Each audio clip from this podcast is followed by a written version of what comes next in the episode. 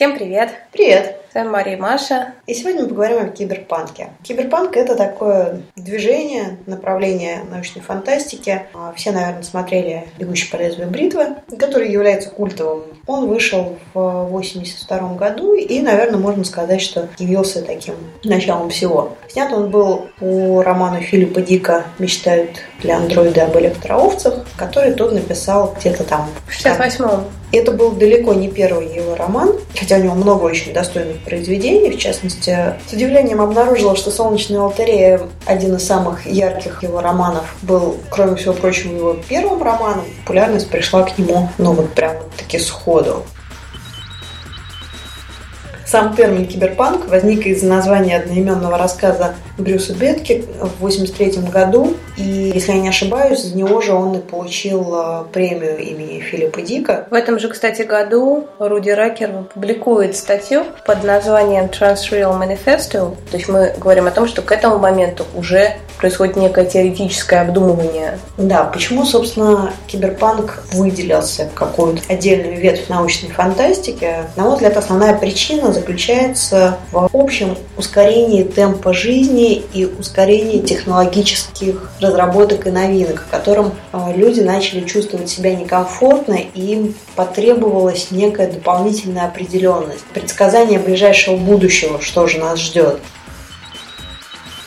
Я хотела сказать о том, что, в общем, мне кажется, предпосылки всей этой истории, они отсылают еще к XIX веку. Потому что вся эта история с единением человека и машины, она, в общем, появилась еще в XIX веке, когда, опять же, люди столкнулись с вот этим вот прогрессом. Потом у нас Вторая мировая война идет. Собственно, слово кибернетика появляется в 1948 году, то есть это сразу после войны. Вторая мировая война, которая потребовала, понятно, технических каких-то, да, там, рывков и так далее, она, видимо, тоже послужила неким трамплином для развития этих идей, потому что тут идеи планирования и так далее, выведения суперсолдат. Потом 60-е наркота и полет фантазии сделали свое дело. К 80-му же году, собственно, была, видимо, наверное, уже подготовлена техническая площадка. Да, но и какие-то романы уже появлялись раньше, и фантастика, которая явилась колыбелью, там, киберпанка и прочее, и прочее, она была уже развит. Но она все же говорила о более далеком будущем, о международных перелетах, то, что читателю не могло бы показаться реальностью, даже реальностью ближайшего будущего. Одна из э, характерных черт, что киберпанк говорит о не очень отдаленном будущем. Дальше киберпанк не антиутопичен, а именно дистопичен. В связи с этим нередко говорят про социальный дарвинизм, что это некое логическое развитие общества. И вот эта вот стадия развития, она наступает уже вот прямо на следующее. Тогда это была следующая стадия постиндустриальное общество, информационное общество. Сейчас для нас это уже реальность. Поэтому в свое время говорили вообще о том, что киберпанк умер, он уже никому не интересен, потому что все произошло, все, что могло произойти. Мне тоже так казалось, я читала многие произведения как «Дань времени», но не как работу с будущим. Пока не нашла огромное количество вполне себе живых комьюнити, то есть культурная среда продолжает порождать контент, интерес к ней велик. Но ну, это субкультурные чисто такие штуки. Да, да, то есть субкультура, которая живет и прекрасно себя чувствует. Живо и актуально, возможно, еще почему? Потому что киберпанк ставит много социальных вопросов и социальных проблем для э, выработки какого-то своего мнения. То есть Проблемы, на самом деле, киберпанка все все равно сводятся к человеку, хотя, в принципе, он довольно суров, да, есть такой довольно суровый нам рисуется что будущее. Нет счастья да, в жизни. Да, прямо иногда с элементами постапокалипсиса. Соответствующий вид городов. Да, природы больше нет. Ну, естественно, да, это, это собственно, нам э, продекларировал Филипп Дик, как раз вот мечтает ли андроида об электроовцах. Практически животных у них нет, и иметь какую-то настоящую животинку, ну, то есть живую, большой шик. Но есть еще какие вопросы? Переход от дисциплинарного общества к обществу контроля. В дисциплинарном обществе у нас есть дуализм между человеком и его ID. В обществе контроля этот дуализм сводится к контролю как раз этим ID самой личностью. Дуализма уже нет, есть ID, э, который важнее, как говорит в Blade Runner полицейский, либо ты коп, либо ты никто.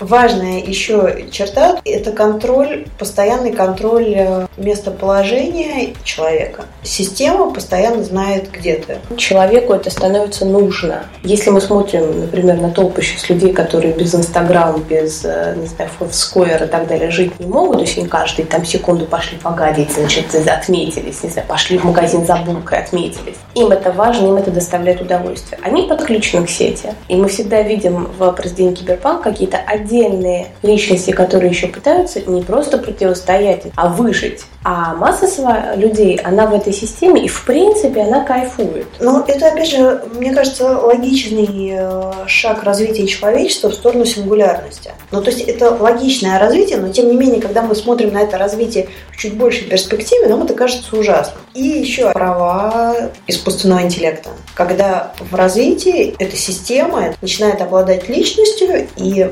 поэтому возник, начинает возникать вопрос, имеет ли он э, права сравнимые с человеком. Вот эта проблематика как раз делает киберпанк не просто каким-то отдельным жанром, а социально значимым явлением. В киберпанке мы часто видим модификации тела, всякая евгеника. И отсюда, собственно, вопрос, где личность вытесняется полностью. Идеи фантастики появляются давно. Тогда все это рассматривается как такая гипотетическая идея, как сейчас мы имеем что? Мы... Роботизированные протезы. Как чипы, соединенные с нервной системой. Киберпанк, в общем-то, жив, просто немного изменил свою форму. А как ты думаешь, кстати, почему он жив? В чем так привлекательность этой идеи? Я думаю, что вот как раз э, в предсказании он дает нам больше определенности.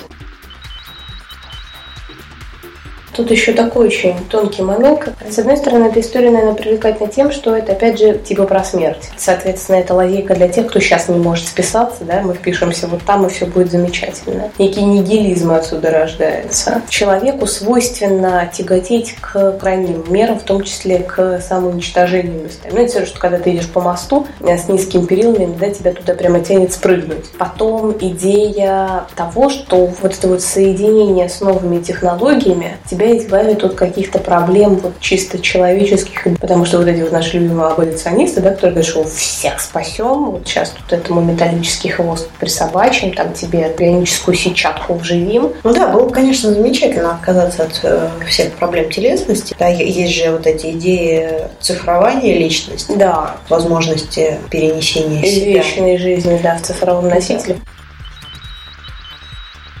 я не назвала среди вот этих ключевых моментов, правительство начинает уступать место корпорациям. Да, корпоративному. Да, да, да. Наверное, вот в том в раннем киберпанке это вызывало еще шок. А сейчас это настолько начинает приходить в жизнь, что это не вызывает уже такого шока.